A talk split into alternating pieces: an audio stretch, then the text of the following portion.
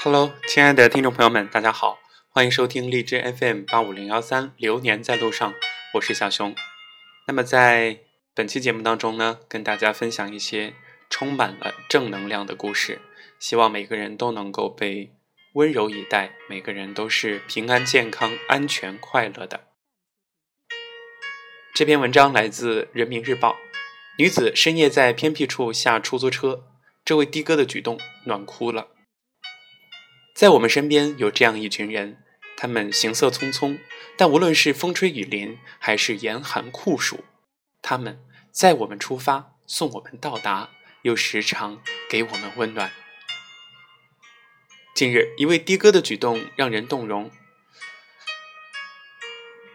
我坐到车里，他在外边等着，直到我朋友来，真的是特别感动。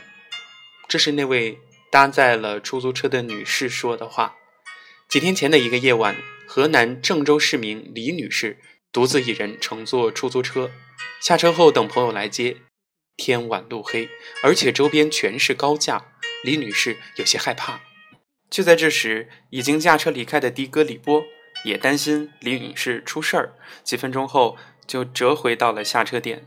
为了打消李女士的顾虑，他就让李女士坐在车内等，而自己则站在车外。直到李女士的朋友前来，李女士说：“这司机人真好。”就在五月十八号，的哥李波老家河南省株洲市委宣传部人员就为这个的哥李波颁发了“灵州好人”的荣誉证书。其实呀，在我们身边像李波这样的人还有很多很多。也就在前两天，在陕西省西安市，两位的哥的举动也让人心里暖暖的。一位农民工手指动脉扎进玻璃，出租车司机魏向阳将伤者紧急送到医院急诊室，然后悄然离去。事后，工友非常感谢，并称要用现金感谢，被魏师傅拒绝了。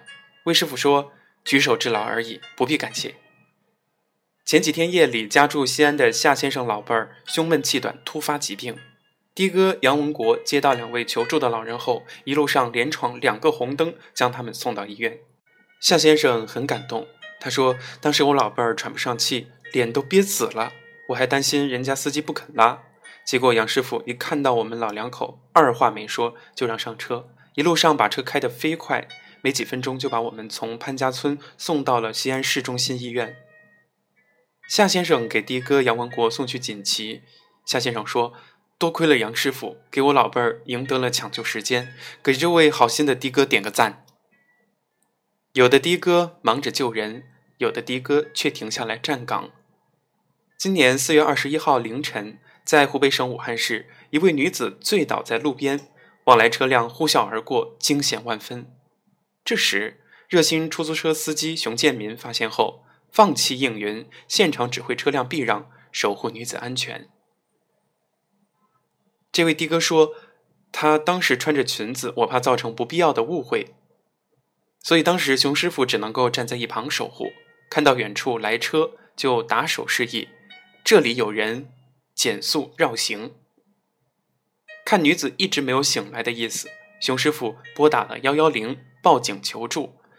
民警赶到之前，熊师傅就这样一边联系一边站岗，生意没做成，还耽误了回家的时间。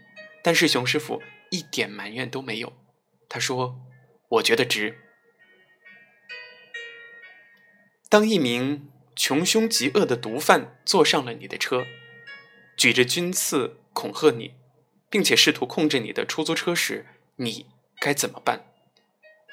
江苏省盐城市射阳县出租车司机陈兵用实际行动做出铿锵有力的回答：死死踩住刹车，阻止车辆移动，帮助警察顺利抓获毒贩。就是这一个近乎本能的举动。为警方赢得了宝贵的抓获时间，民警抓住时机破窗，用防爆叉左为合围控制，不到一分钟就制服了毒枭。参与抓捕的民警说：“面对毒贩的威逼利诱，他一直死死地踩着刹车，直到刘某被我们控制住才松开。”出租车是城市流动的风景线，的哥是这风景中的一角。这些暖心的的哥的举动。让这个城市的夜晚不那么黑，给陌生的人心灵带来温暖，让我们感受到这风景的美好。其实，可能还有很多不为人知的的哥的暖心的故事，他们在路上奔波，却在我们心底留下了感动。如果说大家有听到这期节目的话，欢迎大家转载，把这些温暖、这些感动分享给更多的人。本期节目的来源：新华网，作者：古鹏，编辑：胡洪江、蒋川。那么在节目最后，我们来分享一下这些同样让人觉得暖暖的评论。孤高的你啊，他说：“为从不缺席的正义感到温暖，也为那些败坏名声的人感到耻辱。”三根毛说：“其实还是好人多，出租车司机的一个暖心的举动。”也许会挽救一条生命，甚至一个家庭。姚玲说：“不管哪一个群体，好人始终是大多数。我们始终要相信这个社会的美好，不忘初心，为的哥点赞。”左岸右岸的这句话让我觉得，嗯，非常的有触动啊。他说：“平凡的人总是让我感动的热泪盈眶。”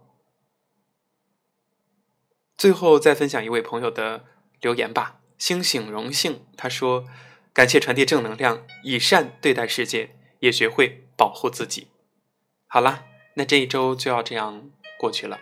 在下一周，新的一周，希望大家能够有满满的力量，开启自己新一周的学习、生活和工作。祝大家都能够平平安安的。好啦，以上就是本期《流年在路上》的全部内容。希望带给你温暖和感动，咱们下期再见。